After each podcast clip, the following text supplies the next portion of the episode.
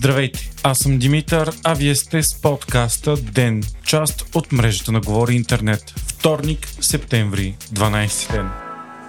Нова трагедия причини бурата Даниел, която потопи България, Турция и удари най-тежко Гърция. Този път обаче пораженията са от библейски мащаби, след като в Либия заради невиждани наводнения са загинали над 2000 души, а 10 000 са безследно изчезнали, като реалният брой на загиналите и ранените може да е многократно по-голям. Най-тежко ударен е 100-хилядният град Дерна, който е под вода след срутването на две язовирни стени и 4 моста. Градът е пълен с отдавници, които лежат на улицата и само само там са преборени хиляда загинали от стихията. Една четвърт от града е буквално изчезнал заради огромният брой срутени сгради. Положението в Либия е много тежко, а страната е бедна и в политически хаос след убийството на Кадафи през 2011. Либия е разделена на две и се управлява от международно признато правителство от Триполи и второ нелегитимно такова на изток. Това възпрепятства допълнително реакцията на властите, а в Либия няма и спасителни екипи и обучени специалисти, след като всички ресурси са насочени към войната в последните 12 години.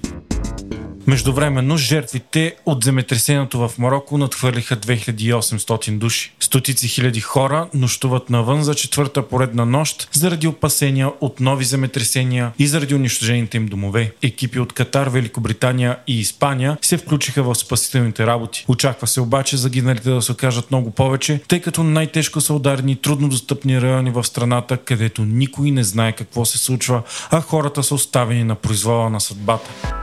Севернокорейският лидер Ким Чен Ун е на посещение в Русия на първото си пътуване извън границите на страната си от години насам. Малко се знае за срещата, като според официалната информация от Кремъл, тя ще е с Владимир Путин на всеобхватни теми. САЩ обаче предупреждават, че най-вероятно ще бъде осъществена оръжейна сделка, която да позволява на Русия да попълва изчерпаните си боеприпаси и оръжия заради войната в Украина. Ким замина от Пхенян с бронирания си влак, традиционно предпочитан начин на пътуване от параноичните севернокорейски лидери. За 12 години на власт Ким е пътувал едва 7 пъти в чужбина, като 4 от тях са били в Китай. Смята се, че в замяна на боеприпаси Северна Корея ще поиска от Русия хранителни запаси и технологии, с които може да помогне международно забранената си ядрена програма. Срещата обаче няма да бъде в Москва, а някъде в далечния изток на Русия, като се знае, че Путин вече е във Владивосток на 200 км от севернокорейската граница. Междувременно, днес Владимир Путин заяви, че Украина би започнала мирни преговори едва когато изчерпа всичките си ресурси и ще използва това време, за да се превъоръжи с всичко, което и да даде Запада.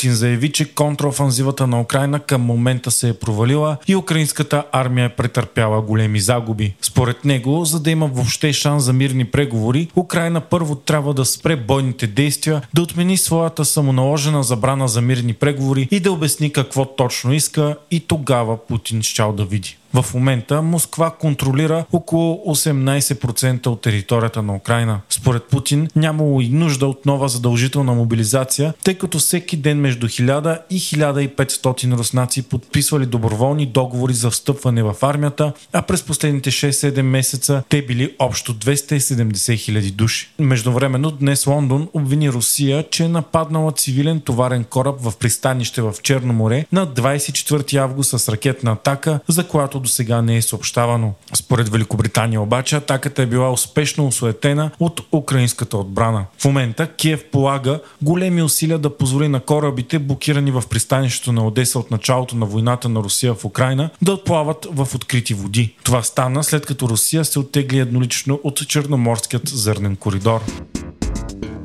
България е на път да се откаже от забраната за внос на украинско зърно след 15 септември. Това става след като в Народното събрание бе внесено предложение от ПП, ГЕРБ, ДПС, ДБ и СДС. Само преди седмици бе забранено от Украина да се внасят зърнени култури след протести на местни производители, според които изобилието от зърно подбива цените и ги принуждава да продават реколтата си под себестойността й. Впоследствие обаче започнаха да протестират производителите на олио, защото няма достатъчно суровина, която да обработват. Решението зависи от Брюксел, защото то бе въведено след искане не само на България, но и на Полша, Унгария и Словакия. Иляна Иванова е новият еврокомисар от България, който ще отговаря за иновациите и младеща. Тя бе подкрепена във вторник с голямо мнозинство от Европейския парламент. При тайно гласуване за кандидатурата и гласуваха 522 евродепутати, 27 бяха против, а 51 се въздържаха. Иванова е номинирана от ГЕРБ и замества Мария Габриел, която напусна поста на еврокомисар, за да се върне в България и да стане част от правителството.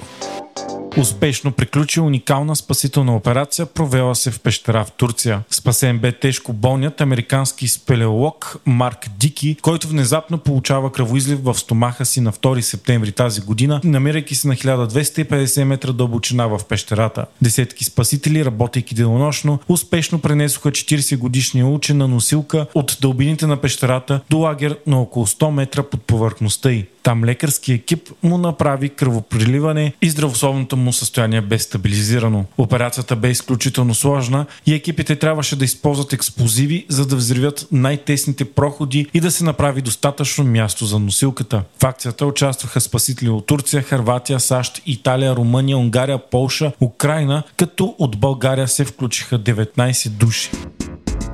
Вие слушахте подкаста Ден, част от мрежата на Говори Интернет. Епизодът подготвих аз, Димитър Панайотов, а аудиомонтажът направи Антон Велев.